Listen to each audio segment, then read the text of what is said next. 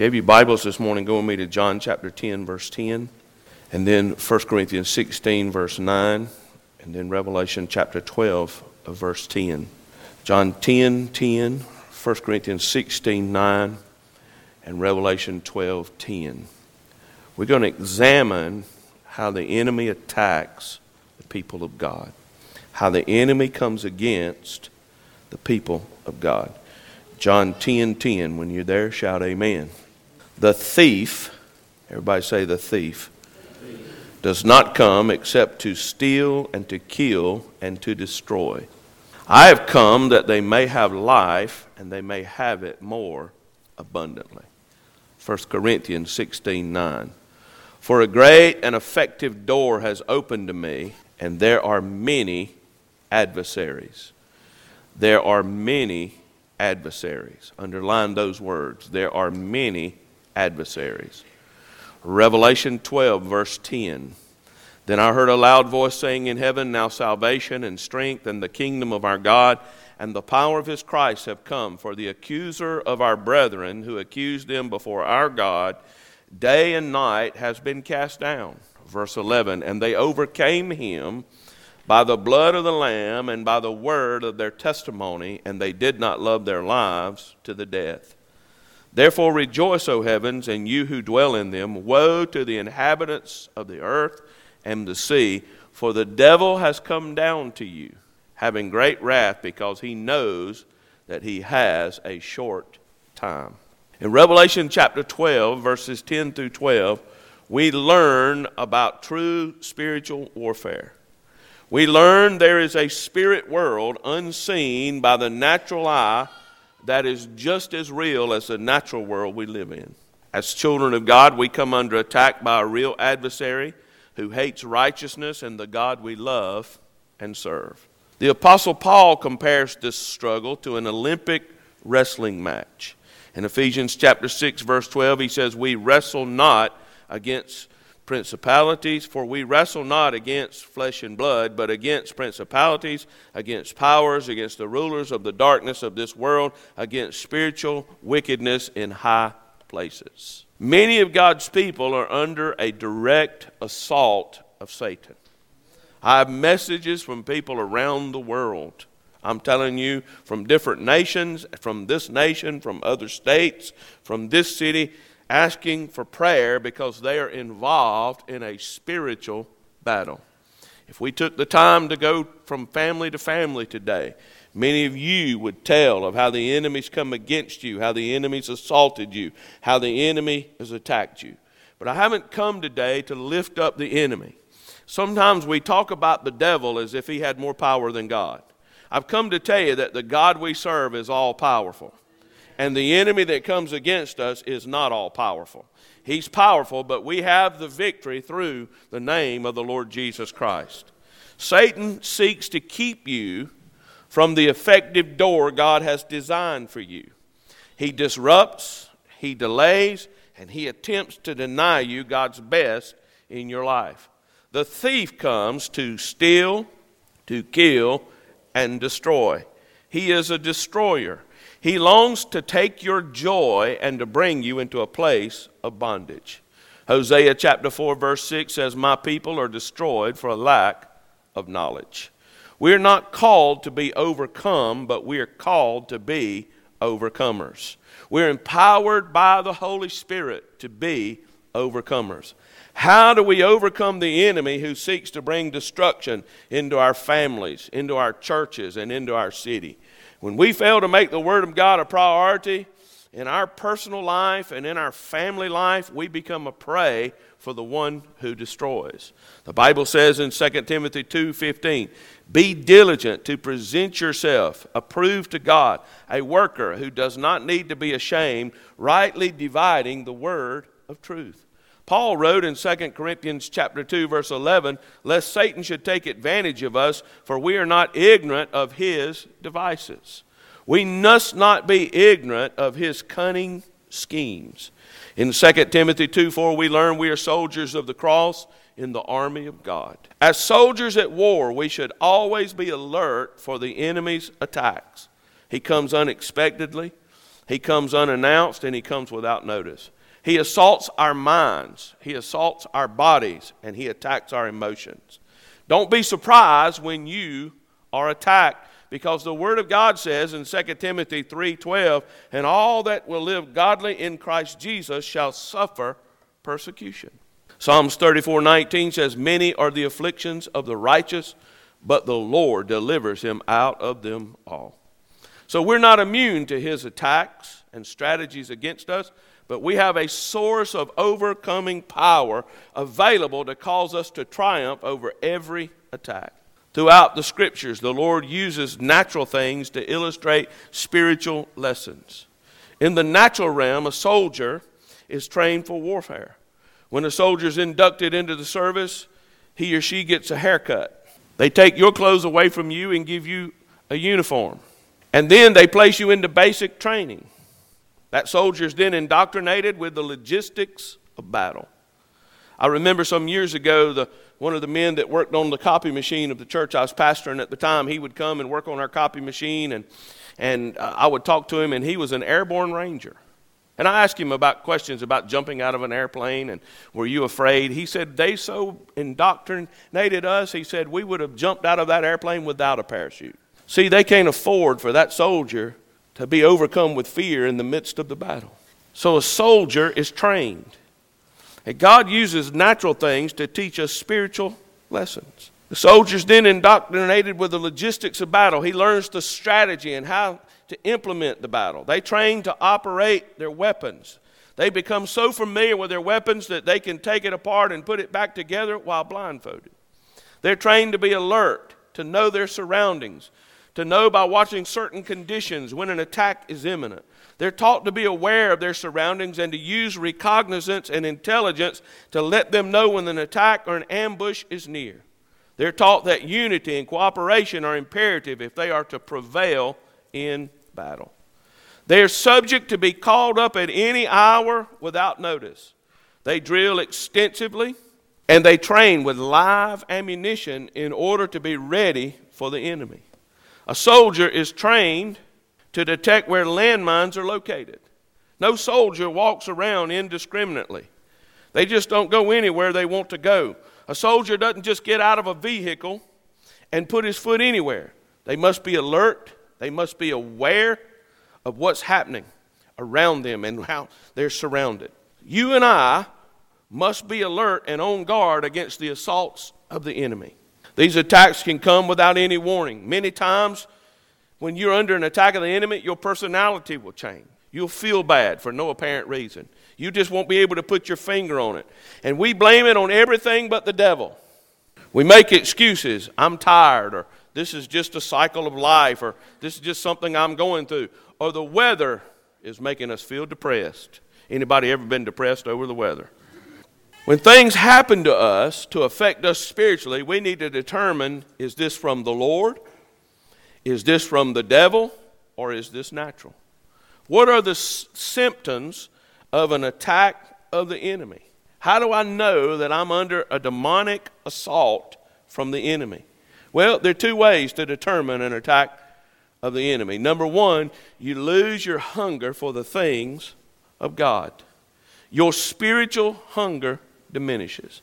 Have you ever been sick? Anybody remember when you were younger and you would get sick at your stomach or something would happen and you wouldn't be able to eat? I mean, the first thing that your mother tried to do was to get you to eat.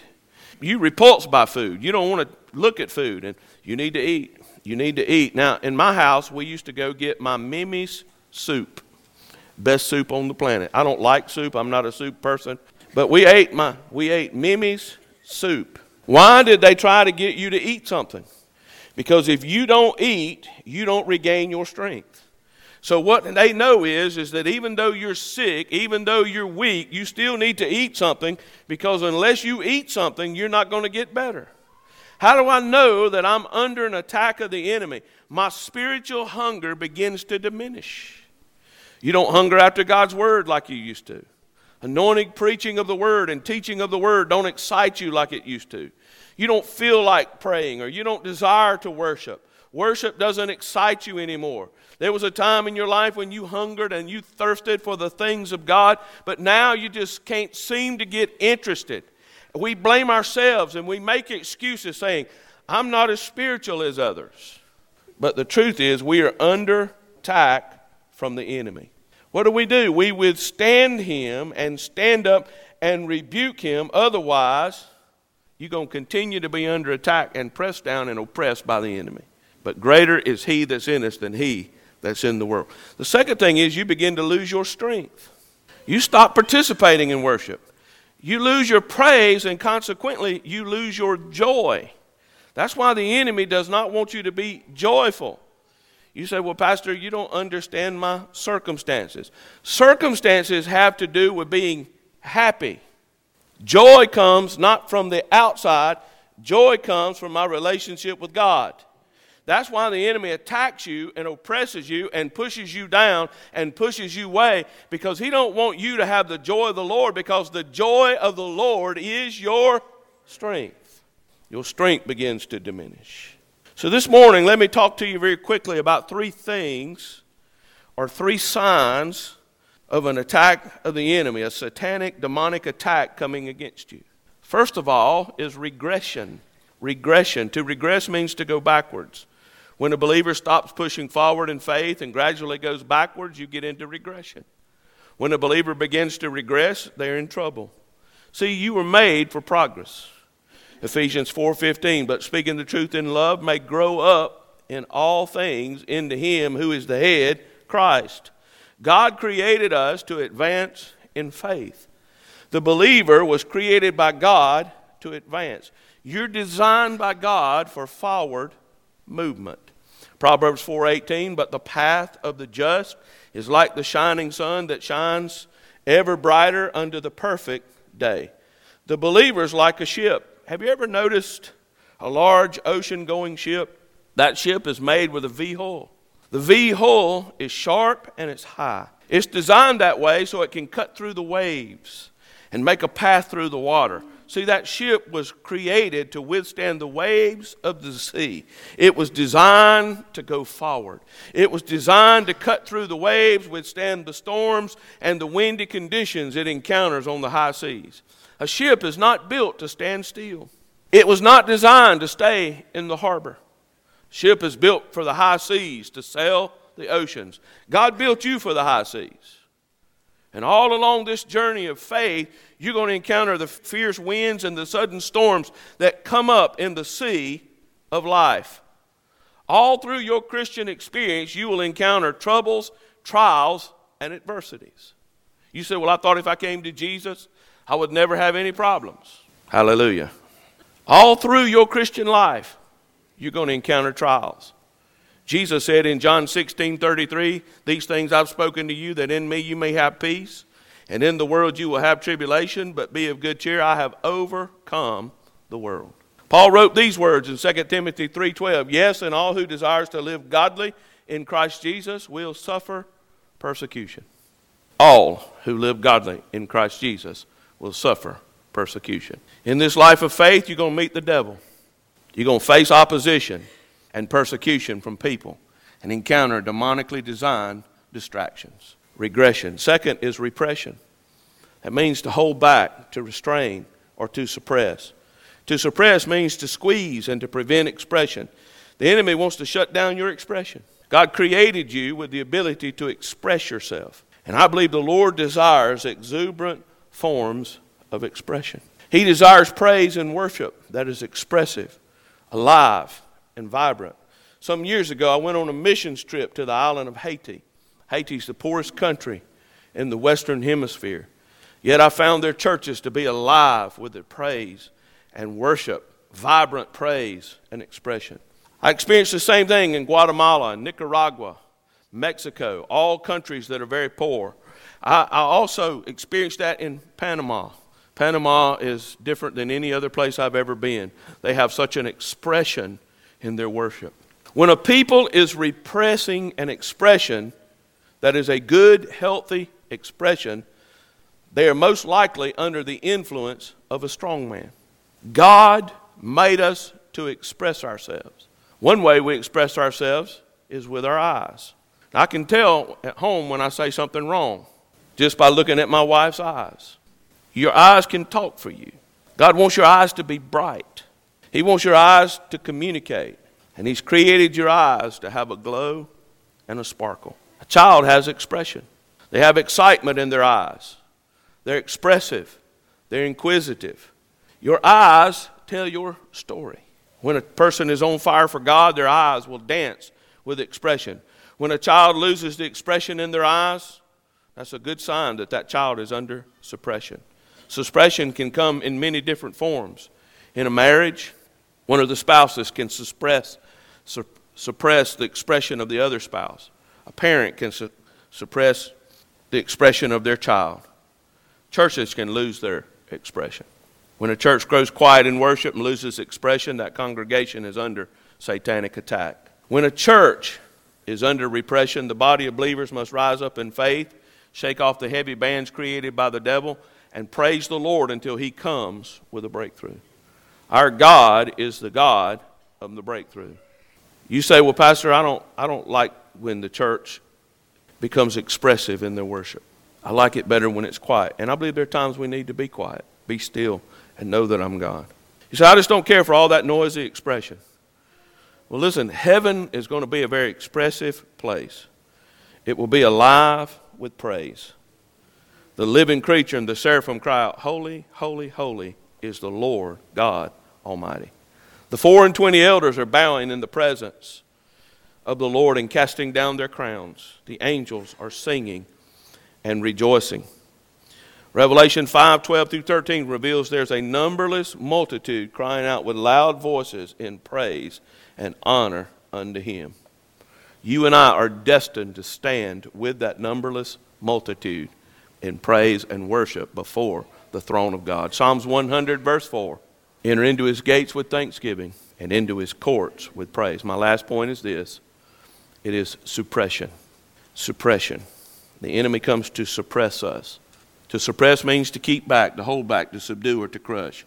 Satan desires to crush your spirit, to suppress your worship intimidate you in order to keep you from realizing God's highest will and purpose in your life. The enemy seeks to keep you from hearing and understanding God's word. He suppresses God's word in order to cut off your lifeline. God's word is life. Jesus taught us in John 6 63, it is the Spirit who gives life. The flesh profits nothing. The words that I speak to you are spirit and they are life. Philippians 2:16 reveals the word as the word of life.